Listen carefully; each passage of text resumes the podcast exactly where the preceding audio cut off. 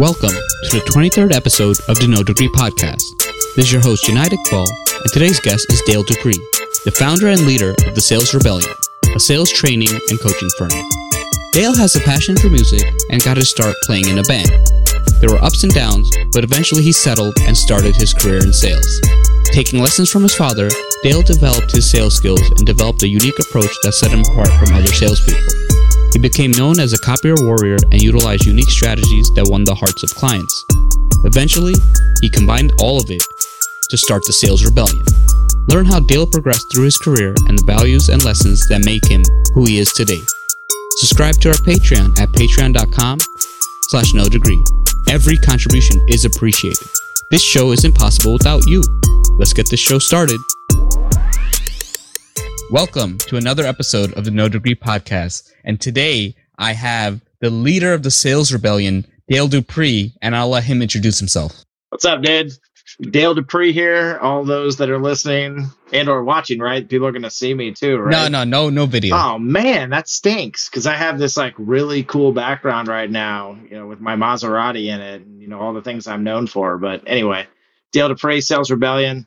My company is a sales training and coaching firm uh, globally, located right here in Orlando, Florida. And if you say Mickey Mouse, I'm going to hang out on this call. I'm not going to mention that. Can you tell us more about your firm? I got into the B2B world a long time ago in a galaxy far, far away, 2007, and I started selling copy machines. I developed a personal brand while I was doing that, the Copier Warrior. I found a new way to sell, an outlet, you know, for myself essentially to be creative humorous, my true authentic form essentially inside of my sales walk and kind of unlocked my own little life hack for being happy inside of work, right? Whereas I think most of the people that I was around and and the circles that I had at that time, especially, were just miserable. And everybody was kind of trying to figure out what they were going to do and who they were going to be. And college, you know, was just ending for most of my friends, and they had no jobs, and fifty thousand dollars in debt, and I sat back and just realized that we take advantage of most of what's put in front of us, and that sales is actually a role that is extremely simple, but we make it very difficult in the first place. We set these high expectations, have these crazy assumptions as well about what we're supposed to do, what we can achieve, what we can't achieve, and because we build it up as such a falsity inside of our mind, we end up failing. I exist in the sales rebellion exists in order to bring light to a lot of these subjects. Mental health is a big one for us over here. The power of basic communication and human psychology is a big one for us over here as well too. But also just kind of flipping the narrative in sales altogether in regards to the way that people approach the market from a cold calling perspective, from an inbound lead perspective, however you look at it. Because what most people do in sales sucks.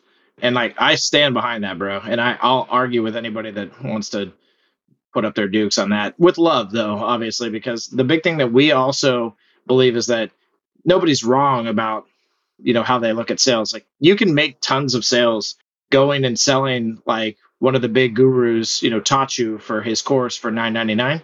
But does it bring you fulfillment? And does it bring your prospect fulfillment? Does it bring your client the value and the impact in which you truly desire and that they deserve? Wow. No, thank you.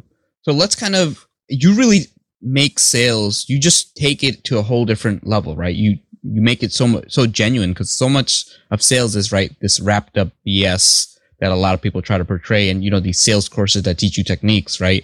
But they sort of remove the human element. So let's take it back. When you were in high school, what did you want to be? Definitely didn't want to be a copier salesman. I don't think anybody, you know, wakes up and says, you know, at that age, especially be an attorney, you know, or I'm going to be a Supreme. Well, you know what? Actually, I shouldn't say that because I think that at like a young age, you can dream to be a Supreme Court justice for sure, because that's kind of prestigious. But but take it down a notch, you know, like I want to be a pest control person, you know, like that just doesn't happen. But you know, what I realized is that it's extremely creative and adventurous person in high school, and picking a profession really didn't have anything to do with that part of my life. That part still existed it's not like I shut that door by picking a profession. So in high school, particularly, uh, I was dreaming to become a rock star. And so I was chasing that dream too. I was playing in a band locally, going up to the local church and saying, "Hey, can we put on a show here and have all of our friends come out and you know mosh in the in the pews you know, praise the Lord. It, it was good times, dude. And and like we did that. We gained a following through it and we started to get some traction and we realized that we had the, the desire and the, the longing to become professional musicians and that we had a good core group of people. And by the time i was 17 which uh, was one year before i graduated i was a late bloomer. My birthday's in september so i like get a different graduation date than all the other cool kids. But uh, because of that um, i was still at home doing school but we went and recorded our first album. We recorded it with jeremy stoska who actually did New Found Glory, Marilyn Manson, some pretty big bands. And we used that as kind of our resume to go get on a record label. And what we did is we did a 52 day tour right around the time I graduated and just a little bit after. And we had no guarantees. Like every night was like, hey, can we just play this show? And you don't have to pay us or anything. And so we did, you know, you get a hundred bucks here and a hundred bucks there, but bro, we hustled, right? Like every show we were hustling. We were out slanging merch, selling that CD, and sometimes just giving it away to other bands that we met and getting them to start talking about us. And by the time that we were done with the tour, we had 17 record labels offering us contracts. My life started like in high school, my work life, quote unquote, started as an entrepreneur. Is really what I was. And, I was a salesperson, really truly, because every night I was it was a new group of strange people that I was trying to get to buy into my business, my music, who I was, what we believed in, what we wanted to achieve that night, and what we wanted for the long term of you know what it was that Imperial stood for in my band. So that was me in high school. Wow. Did you do anything else like uh, anything else entrepreneurial in high school other than the music? No, I don't have any other cool stuff. Like you it doesn't know, have to be cool. Like, yeah, like I don't have anything really. Like I, I guess I do have. I have ideas. I had ideas. I had, but for the most part, I I wanted to make music my thing. Sure, like I had all kinds of crazy ideas with my friends, and if I would to say to myself at 34 years old out loud, I would have slapped myself, right? Kind of thing, like you're an idiot. But but I, I loved to dream. I think more than anything, that was my big motivator was to be able to like look deep inside myself and say, I enjoy this idea of chasing things that cannot be accomplished or achieved in the first place and saying, well, who cares if that's how people feel about these things? Because I want them. And so the ability again to, to just sit back and say, it doesn't have to be status quo. It doesn't have to be what people tell me I can and can't do. It just has to be what I put my mind to in the first place and to go and take it for myself because nobody cares as much as you. Those are the lessons that I learned as a young entrepreneur. But but my entrepreneurial life ended, you know, when I left the band and got back into the B2B world because I had done B2B with my dad like over the summers kind of thing like my dad would let me go and do a couple sales calls with him and do some dials on the phone. And it was his small business, right? So he was very flexible in allowing us to ruin his reputation. but we did a good job at keeping it intact for the most part. You know, we'd hang the phone up and then start cussing instead of while we were still on the phone, right? But I ended up coming back, getting married, about five, six years of doing, you know, touring in my band. And then I came back, I got married. I started working at my dad's company. And then four years later, we got acquired. I never even thought, you know, the thing is, is like what you're asking, like, what did you think you were going to do what you're doing when you're in high school? Like, not only did I not, but I had no idea what was in store for me, bro. No idea the things that were going to take place and put me into the success that I ended up earning and gaining. I don't usually tell people is that when I was back, and I shouldn't say I don't usually tell, I just don't tell this part of my story. I've never really asked it. But when I was back home in between touring, I worked like gig economy jobs. You know, I would do landscaping or I would go work at a coffee shop. And I did that just because I was a hustler. Like I just needed money. I wanted money. It was that mentality of I want to have a savings account. I want to have a, a something that I can I can go and pull from and invest back into myself at some point to be able to enjoy my life and have fun, you know, using what money provides from that perspective. And it wasn't until I got a little bit older to realize that the money has to be relevant right? Like the things we spend it on, I should say, it's relevant to the success that we want. So a lot of the time, the money that I was getting was, you know, being spent on $18 at McDonald's instead of $4 at McDonald's, right? But I got out of that that habitual mindset of ruining my life pretty quickly from all angles of the way that I described that, you know, stewardship of, of my funds, stewardship of my body and my health as well too. So I think in my high school years leading into my first job, I, what I really learned was a lot about myself and who Dale truly could be and would be today. Let's go into your music career. You did that five, six years. What's the life of a musician, right? Touring and all that. It's insane. It's exactly what people say. And when they quote the rock star life, right? Booze, drugs, sex, it's all there for you for the taking. And it's up to you as to whether or not you're going to participate and be a part of that status quo and choose mediocrity in your habits and the things that you allow to become what it is that you chase, even and not your true passions. Or if you'll stay motivated and addicted to the impact that you're having on people and creating in the environment that you have put together in regards to your music, in regards to your message, you know, even the the aesthetics, the brand. I mean, all these things are so important. And, and a lot of times, like you can tell, like this band's a stoner band, right? By just looking at the way that they design their album art. It's real life, right? The music life was insane. You know, I have some of the craziest stories, but people probably have way crazier stories than me too. But but at the same time, like we went big. Like every night we went big. You know, we we would purposefully do things that would cause attention when we were on stage. We were known as the wildest live act you ever saw, right? That people came from miles around just to watch us go nuts. And the thing was is that you would have to unfortunately participate sometimes too if you were too close. so it was fun though. We had a we had a blast. We made every night was experiential for the people that were coming. I thrived off that, bro. I loved meeting strangers. My favorite story is Evansville, Kentucky. We played at a pizza shop that they closed down and like reopened for the show kind of thing. Like the night was done and they reopened it and they moved all the chairs and everything out of the way and there was eight kids that showed up to this show. Eight kids. But this is who we were. Like we could have cared less. We unloaded our stuff put it all up and said, Y'all ready to kill it? And for eight kids, we played our heart out. The next time we came to town, there was 80 kids. And the next time we came to town, there was there was hundreds of kids. This became our second home. We became friends with a couple dozen of them, you know, 20, 25 of them. Like I can still tell you their names, dude. They're still on my prayer list, you know, before I go to bed at night, you know, kind of thing. Like they became my family.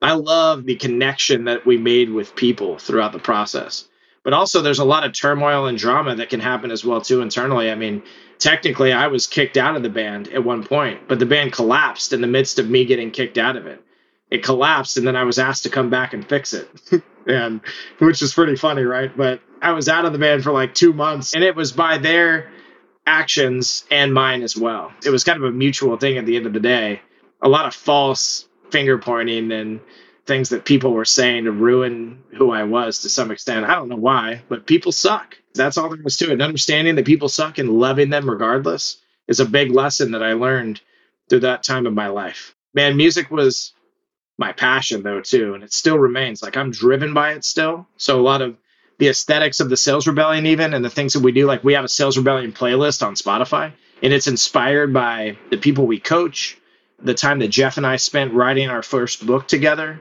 just lots of things that are meaningful and impactful to us that are beyond just like this is a good beat let's throw it on here you know things that actually like cause the heart and the soul and the mind to be impacted and to be moved throughout it because we believe in that process in sales as well too.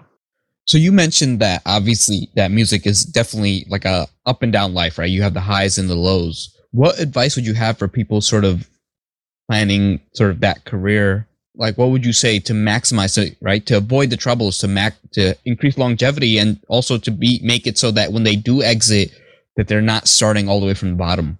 If you're a successful person from the moment that you decide that you want to be successful no one can take that from you and so you could be somebody that that worked at this company and helped them build this massive sales entity and took them from 8 million to 25 million and then left and that success will always follow you if you want it to in the first place.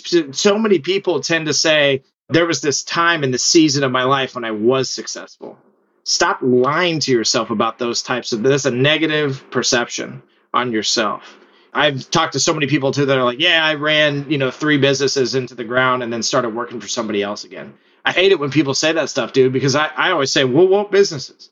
And I listen to the stories when they get to the end and say, yeah, but then this happened and so we collapsed. I say, well, that's great learning. Sounds like you learned a lot. Like you're in the place that you're in now because of those decisions and those successes, because failure to me is just learning.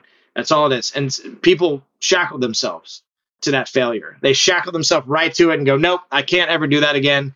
It wasn't any form of success. It was nothing but failure. And I suck and I'm going to go work for somebody else. But they fail to understand that and sit back and, and realize that it's it's destiny is what it is and it's choice more than anything why'd you end up leaving the music career like when did you realize like hey my time is sort of coming to an end i tried to keep it going but it, it started to come to an end when i decided that i did want to marry my wife the lady i fell in love with at a young age and then I wanted to be more committed to her and I wanted to be around her. She stuck with me through all the drama, all the crazy stuff that I went through, everything. It stuck with me throughout the whole entire process. We didn't break up or anything. And she is my rock, bro. She's my best friend. And I said, well, I need to reward her as well with my actions and attitude because it's not all about you. It's somebody, there's a comment on my LinkedIn right now, one of my posts about where somebody says, I disagree with you because they said people only care about themselves. And then they said, even you. it's amazing to me, right, bro? And all of you listening, don't point fingers ever at anybody about what you believe or what you think or what your opinion is. Because it takes that person that you're pointing that finger at to have your own awakening realization and success in the first place. Instead of sitting back and saying, well, she's probably okay with me literally traveling all my life, I started to sit back and say, well, what would make her happy?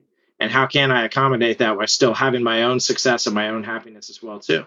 and making the proper sacrifices while still taking the right amount of risks. You know, like right now, we're taking a massive risk. I mean, we're a year into this organization and we're doing well, we're growing, we're hiring, we're expanding. But I've never run a business before, technically, until this. I've always worked for somebody else. I've consulted people and starting and running their businesses, and I've been in the food industry for two and a half years at this point, operating and running a food truck silently from the back end, right? But I've never been at the forefront and been a CEO. So there's a massive risk in that. And, and it's the same risk that I took staying on the road and touring with my band, except for the, the concept of how much time I can spend with my family. That's the big piece of the puzzle. And so that question was kind of the answer to why I should stay in the band or not. But I still chased music. Even though I left the band, I still chased music and I still played and we played locally and we recorded music albums. And I mean, we were on Warner Brothers so we had the options like we had the availability to to tap into things but then my best friend and one of the founding members he was shooting up heroin and nobody knew. I had to make a solid choice for him at the end of that which was i can't do this without him. And he definitely can't do this anymore. You know this is not conducive to his health. And so that was kind of the crash and burn moment at the end of the day but i felt good about it because the choices we made affected his life and they took it to a better place. Just like the choice I made originally to stop touring as much, you know, and to kind of take a back seat because I still toured every now and then, right? But to do that, my decision to do that was based around the health and wellness of someone else, my wife, that I wanted, my girlfriend that I wanted to marry, became my wife. Wow, that's powerful. You left music and then you went to work for your father, right? Yeah, I left music and I went right to work for my father. How was that? Because you went from different lifestyle. Now it's a li- I guess a little more structured. How did that go in the beginning? It was insane. I, I like spent two years sucking at sales, you know, and I spent two years at sucking at everything. I sucked at my marriage. I sucked at being a friend. I sucked at my job because it was such a hardcore transition. I got it together, you know, over the course of those two years, but it wasn't easy. And I had my little miniature moments of success, but I worked two other jobs. So I had full time with my dad, and then after that, I would go and bar back at a a bar that my mother in law owned, and then I would go and I would work weddings on the weekend, and I would bartend there. And I wasn't even like a certified bartender, dude. I just like got into that, you know, like got into that space because I was a hard worker. I was helpful, and I understood how to be aware of others more than anything else, and aware of their livelihood and their satisfaction. I think that's what made me a good salesperson overall. At the end of the day, was my ability not to be selfish constantly, because salespeople are selfish. They truly are. And most of them, I shouldn't say all of them, but if we sat back and analyzed ourselves a little bit harder, we would admit it. And I had to admit it at one point, you know, a couple years into my failures of being a crappy salesperson. I had to say, well, this is why, because I'm over here in these places where I serve, where I truly serve people in the service realms. I am Dale and I'm myself. And over here in the copy world, I'm pretending to be something I'm not. And as I slowly started to drip away from that weird meat suit that I put on and pretended to be Dale with, I started to find my success. What would you say you got better after two years, right? And you realized all this thing. Was there like a month that you just started getting it, or just you slowly started getting better? It was a slow roll, as some would say. It took a long time, for sure.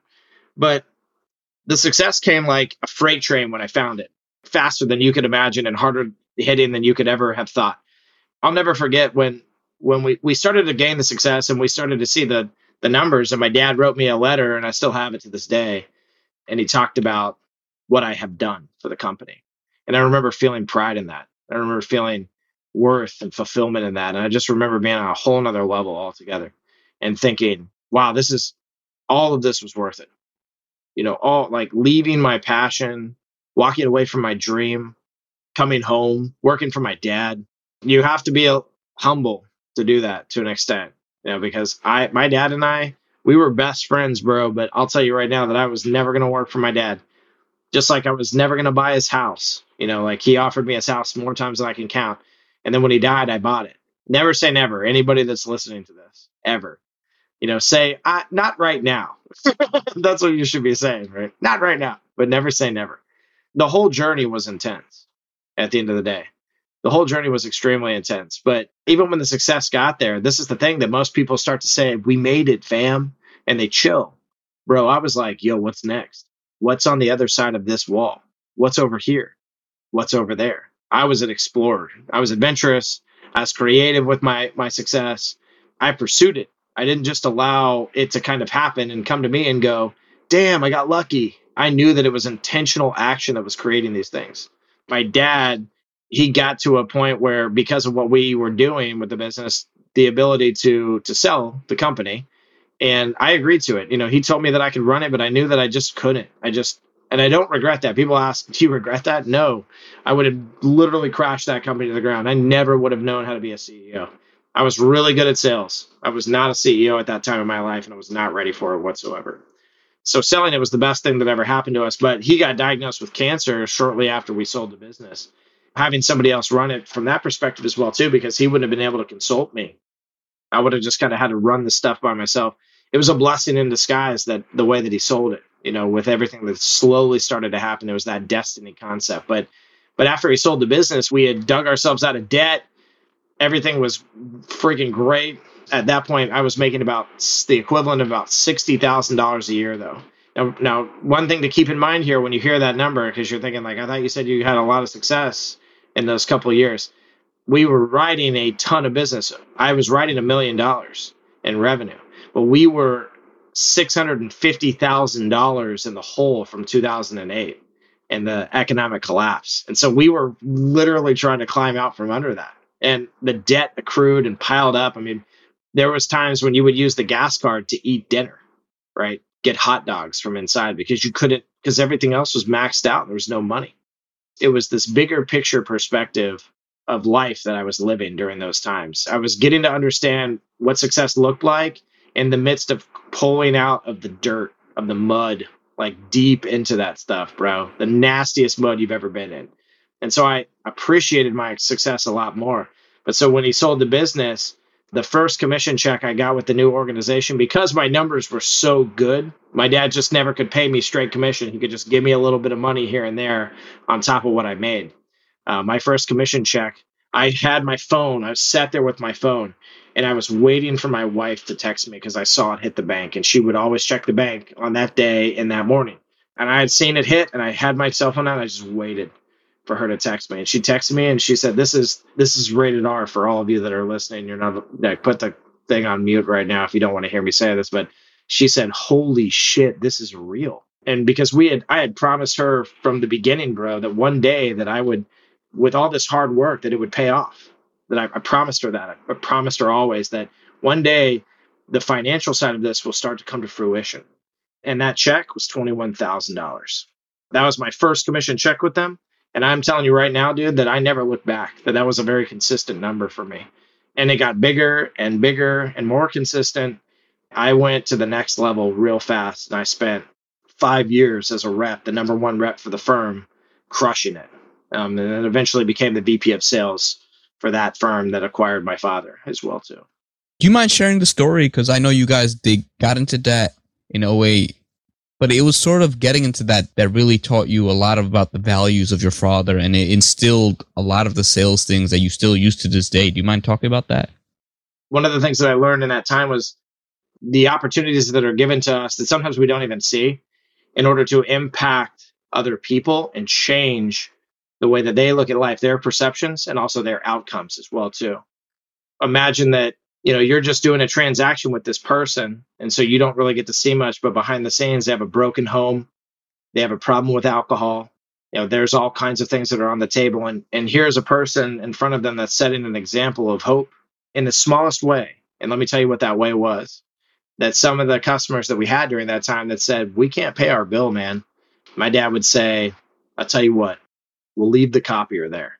You don't need to pay the bill until you can pay it and we'll do everything we can to be able to support you. But we won't pick up the machine. So if, if you need toner and things like that, we might not be able to afford it either, just depending on like what you haven't paid for. But we not we're not gonna stress you over it. We're not gonna treat you poorly. We're in this together as a community and we're gonna try to get out together as a community. And imagine that you're on the other side of that in the midst of all the struggles and things that you're going on in your in your personal life the thing that we forget about from eight to five, right? And and that happens to you in the midst of your business struggles. You know, my dad impacted people in a way that I know they will never forget till the day that they have gone from this earth, right? And they can't remember anymore anyway because they're not alive. That's a powerful statement to think about. You know, the concept of when you're sitting around and thinking about, man, what a life. And my dad pops into your head and the things that he'd done for you man, that's a crazy thought, right? But I'm gonna tell you the reality of that is in 2010, as we were trying to get out of the swine flu pandemic after going through the recession, the recession lingered for us for a little while, bro. But it about 2010, we saw started to see the fruit, and we started to see it because we started to innovate, which was a lot of fun. Like I, I actually started creating my Rebel Letter campaign that you can go to crumpledletter.com and find. I started creating like those are ideas that I created way back in the day that I used, and it was because of a pandemic and, and because I decided I wasn't going to participate. Basically, just like we haven't participated in this one, we've been setting records and doing just fine. And I'm not saying that to brag. It kind of sucks to say that, knowing what some people are going through. But we're using the success to be able to provide back to our communities because we're grateful. We're not sitting around pocketing it. We're not firing people we're not saving for the next one. We're spending it actually on people that need it, that people that are trying to keep their doors open. A little extra work here, a little extra work there. That my dad taught me these things, bro. Because in those moments of understanding that we needed to innovate back in 2009 and 2010 as we were trying to get out of the recession, going into a pandemic, my dad said, Well, we can give up and we can just kind of like let things lie or we can push. And so, and I was motivated to do that because I started to see the success. And so I created a lot of these creative drops, six foot cardboard cutouts of myself, empty donut boxes, the Rebel Letter campaign, which is called the Crumpled Letter. All the concepts that I've created that we now teach people, the mindset behind and sell, they came from the innovation of my father's ability to be able to serve. Because that's what I realized it was is that if I could give you an experience like you've never had in your life, you know, if I could drop off a, a, a, little foam squeeze stress ball that looks like a brick and tell you it's for your copier and then give you a cartoon pamphlet that shows you how to throw that brick at the copier to make your, your life better when it's jamming and giving you problems, the person that I'm doing that to is going to have fulfillment. They're going to feel loved. They're going to feel humor in that moment. They're going to feel the stress slip just enough in order to be thankful for what I just did. As opposed to if I call and say, Hey, can I speak to your boss? I'm trying to sell him something. Big picture perspective, right? My dad taught me that mindset of a servant leader. And so I carried it out in all of my actions. So you were the VP of sales. Why'd you sort of leave, or what was the next step after that? Uh, my dad died in 2016. He died of cancer, and I got the promotion about the same time. And I actually got my the largest deal of my life as well too in that moment or in that time frame. It was like everything was going so good for me in the midst of the worst time of my life. It was really tough. Emotionally, I collapsed, which caused my physical state to collapse as well too to an extent. I still was extremely successful that year, like the best year ever, and I was the VP on top of my my specific numbers that I wrote for myself as well. So it was like twofold success, right? But man, I woke up the next year and started to realize that a lot of the things that went on in those four walls I didn't agree with. That a lot of the people that were there, even though there were some amazing people that I'll never forget Pat Waters, Chris Geiser, Steve Clapp, Kyle Muehlstein, Rich Johnson, my mentor. You know, there were also people in there that treated me like garbage. And there were people in there that were doing things behind the scenes and that some people couldn't see. And, you know, there was loyalties that lied, you know, between departments and and you couldn't get past the politics. And i was i was sick of it.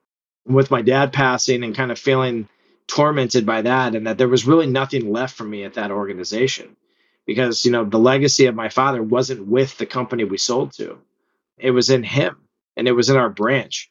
You know when i left i don't know if they just did this like because they wanted to appease me but when i left they moved the, they closed the branch and they moved it the one that my dad like the building my dad and i had worked in for so long you know, it was like, bye, you know, like they could have cared less. And so I felt those things, you know, like leading up to that, even I felt those things. The culture started to suck and I walked because as a millennial, and I think most millennials that listen to your show will feel the same way that, and Gen Zers, the culture is important. It's typically, it's been treated poorly over the years, but that it's important and that it's time to start to revolutionize that thought process and bring it back. So you left. What came next? yeah, I left and I, I spent 90 days failing. And then after those 90 days, I, I felt like total failure after that. And I wasn't sure what to do. And I basically sought out some mentorship from some close friends. James Carbary from Sweetfish Media was one of them. I got some advice from family members, people in my life that were important to me. People basically said, Well, you got this weird thing going on LinkedIn.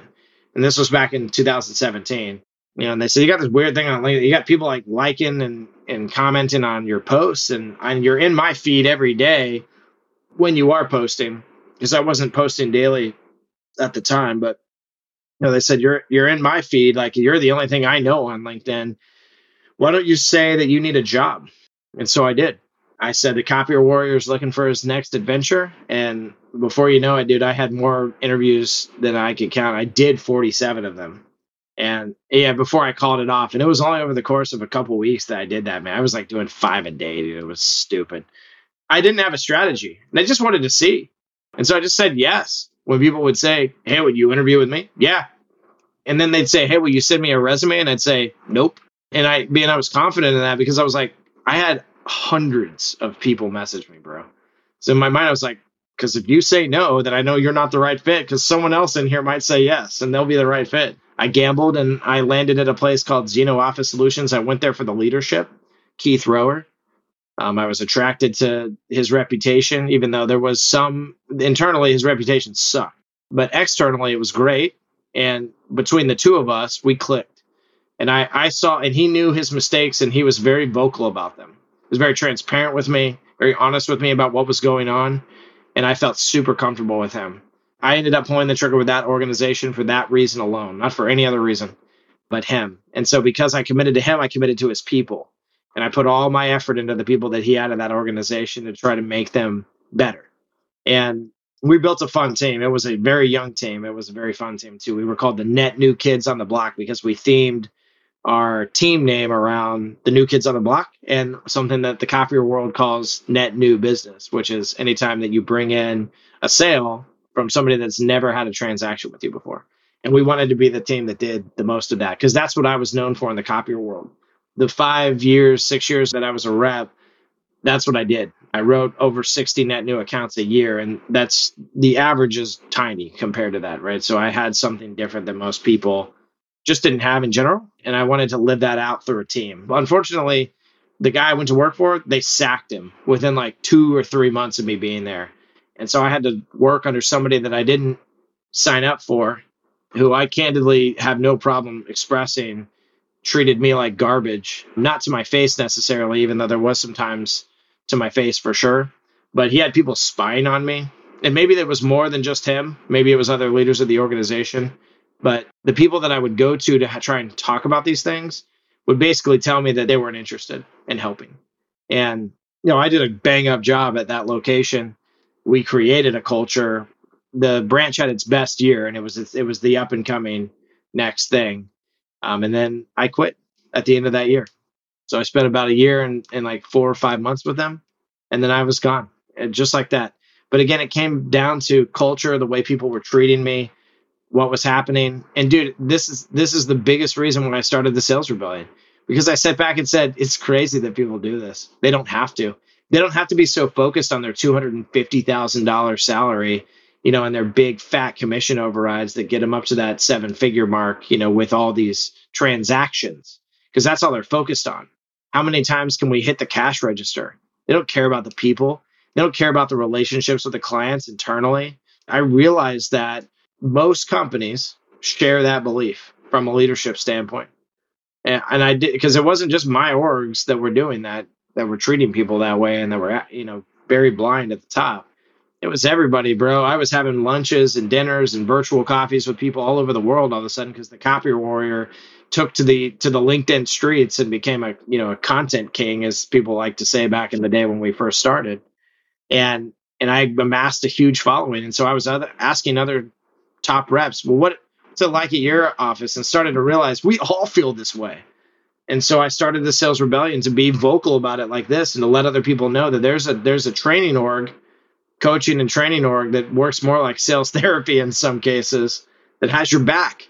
And we get it. And we'll help you be successful in the midst of all the turmoil that you're experiencing or to help you find a new job, you know, one or the other. That's cool.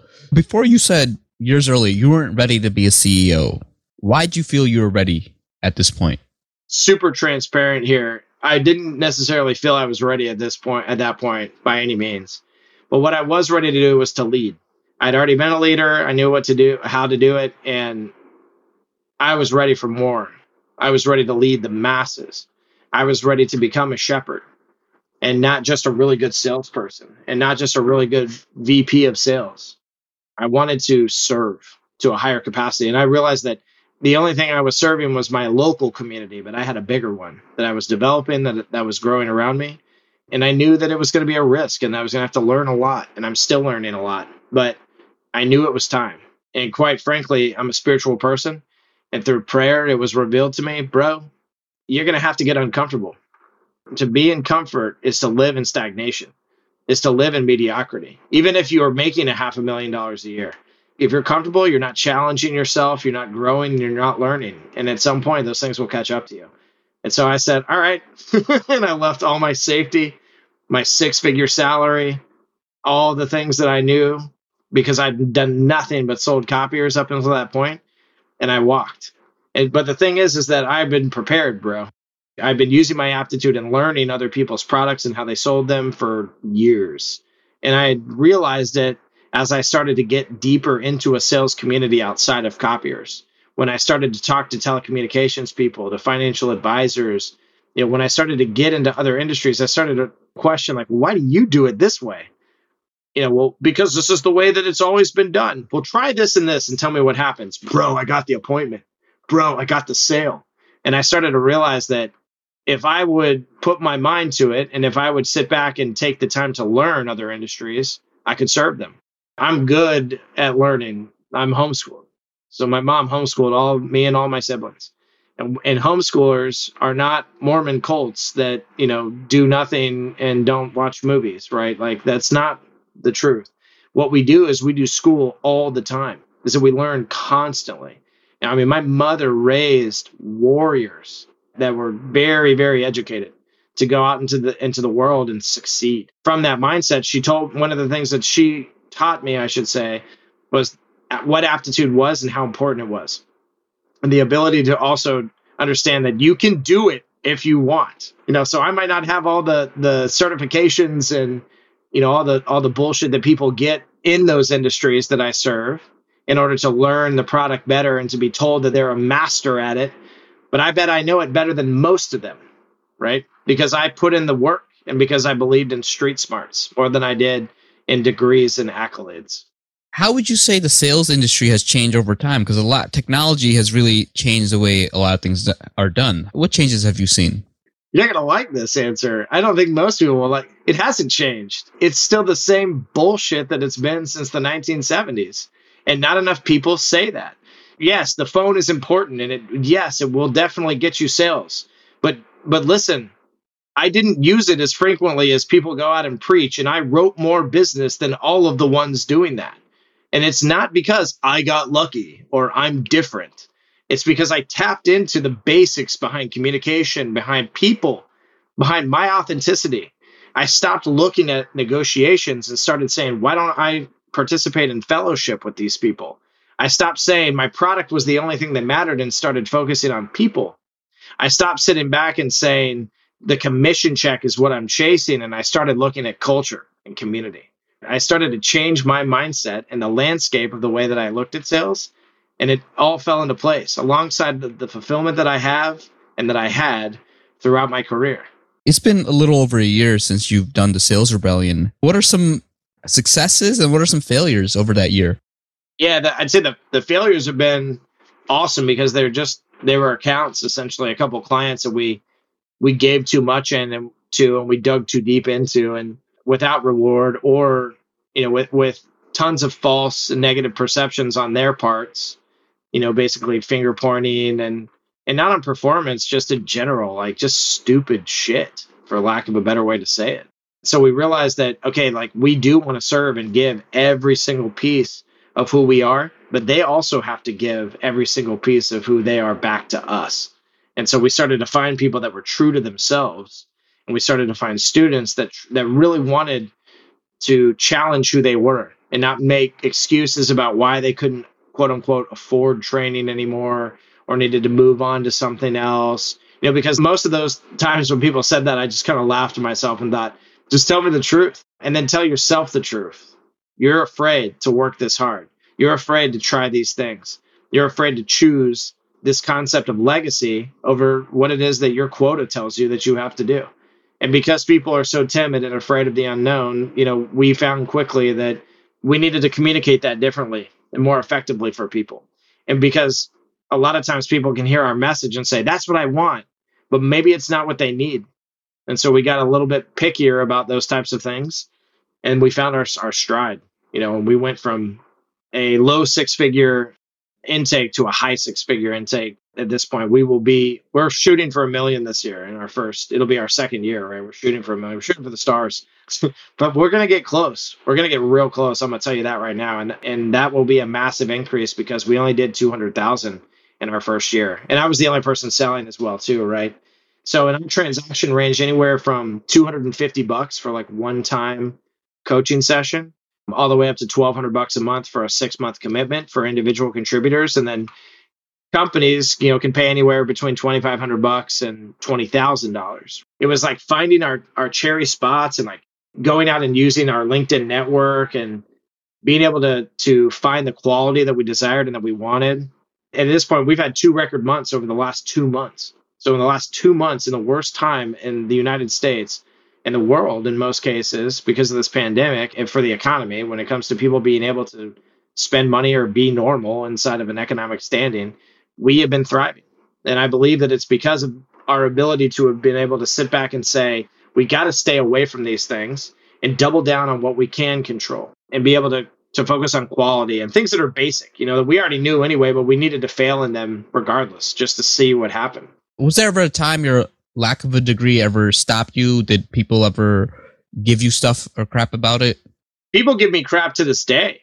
People still have this false narrative around degrees in general. The education system is broken, bro. And you and I, I know you and I already align on this whole concept. You know, I, and guys like Justin Wynn and Daniel Botero, you know, those are my people, and mostly because they're out teaching people that to be careful about their degree and not to just go rushing into one and not to think that they have to have one in the first place to become successful.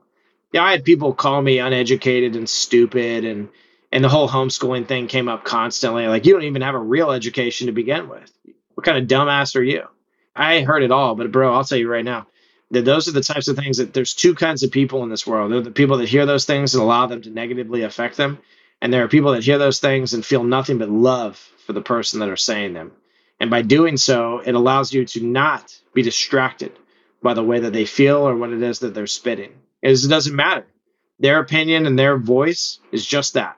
It's theirs. It's not yours. For me, it was never an issue per se, but definitely came up in many conversations and was used negatively toward my existence. Really sorry to hear that. Let's wrap up. If you could go back and tell yourself something earlier, what would you have told yourself? I love this question because I, I don't know that people answer it this way. And, and, and that's why I always love hearing it because I'm like, cool, this is actually one that I, I think out of everything I say that might be different than most people, but because I like to give people a unique experience. That's one of my favorite things. I always feel that if I can give somebody a unique experience, that I've done my job. I have allowed them to think a little bit differently and to challenge themselves and to grow. When I think about going back to myself, you know, like let's just say at 18 years old, I think that I would tell him nothing. And the reason why is because my 18 year old self did not have ears to listen at all. My 18 year old self would hear my advice, and I could have told him the second coming of Christ and the date that he's coming and like be prepared. And my 18 year old self would have been like, cool, walked out the front door, thrown a beer in the front yard, lit a cigarette up, got in the car, donuts in the in the cul-de-sac, you know, with the middle finger out the window, right? F you, Dale, like to myself and drive off. That's what my 18 year old self would have done.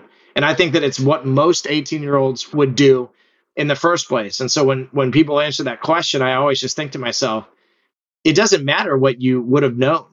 You still were going to be who you were at that point in time, no matter what. You can't change that, especially in hindsight. You can't change it. You have to embrace that suck. You have to believe in who your 18 year old self was. You have to know that the lessons learned were important and that they are what built what you know today in the first place. I definitely agree with you. How would people get in touch with you? You know, what are some your social media handles? Yeah, they can Google Dale Dupree and literally they can find everything. It's kind of wild, but they can also go to salesrebellion.com, Twitter, Facebook, and Instagram at Sales Rebellion, LinkedIn.com backslash IN backslash Copier Warrior, Leader of the Rebellion on TikTok, at Sales Rebellion on YouTube. I can keep going. Snapchat, Snapchat, come find me on Snapchat, people. I bet y'all can't find me. I dare somebody to find me on Snapchat. I'm not even going to say the name. So we're everywhere, bro. We we believe in in the power of social media and the, the platforms themselves and the different messages that they allow us to get out to the people.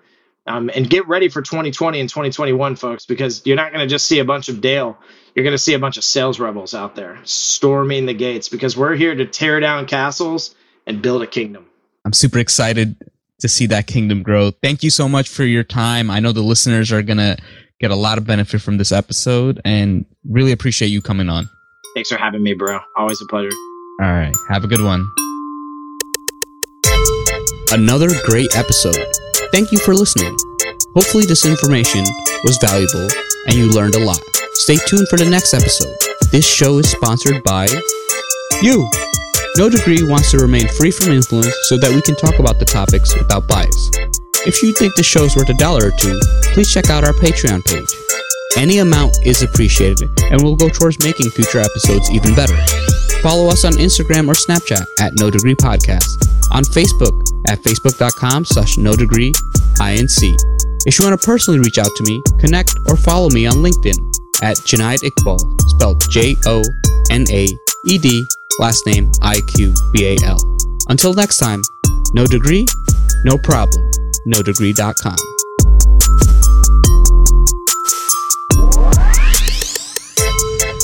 Yeah. So, you got no degree? No problem. No problem. Not at all. Any problem, we can solve We them. got this. Linked insomnia keeps us evolving, growing in the knowing. Wisdom is flowing. If you didn't know, now you know where I'm going. I'm going. If you didn't know, now you know. Let's sing that again, everybody. No degree, no problem. Any problem, we can solve them. Linked insomnia keeps us evolving. We're growing in the knowing. The wisdom is flowing. If you didn't know, now you know where I'm going. No degree, no problem. Any problem, we can solve them. Linked insomnia keeps us evolving. We're growing in the knowing. The wisdom is flowing.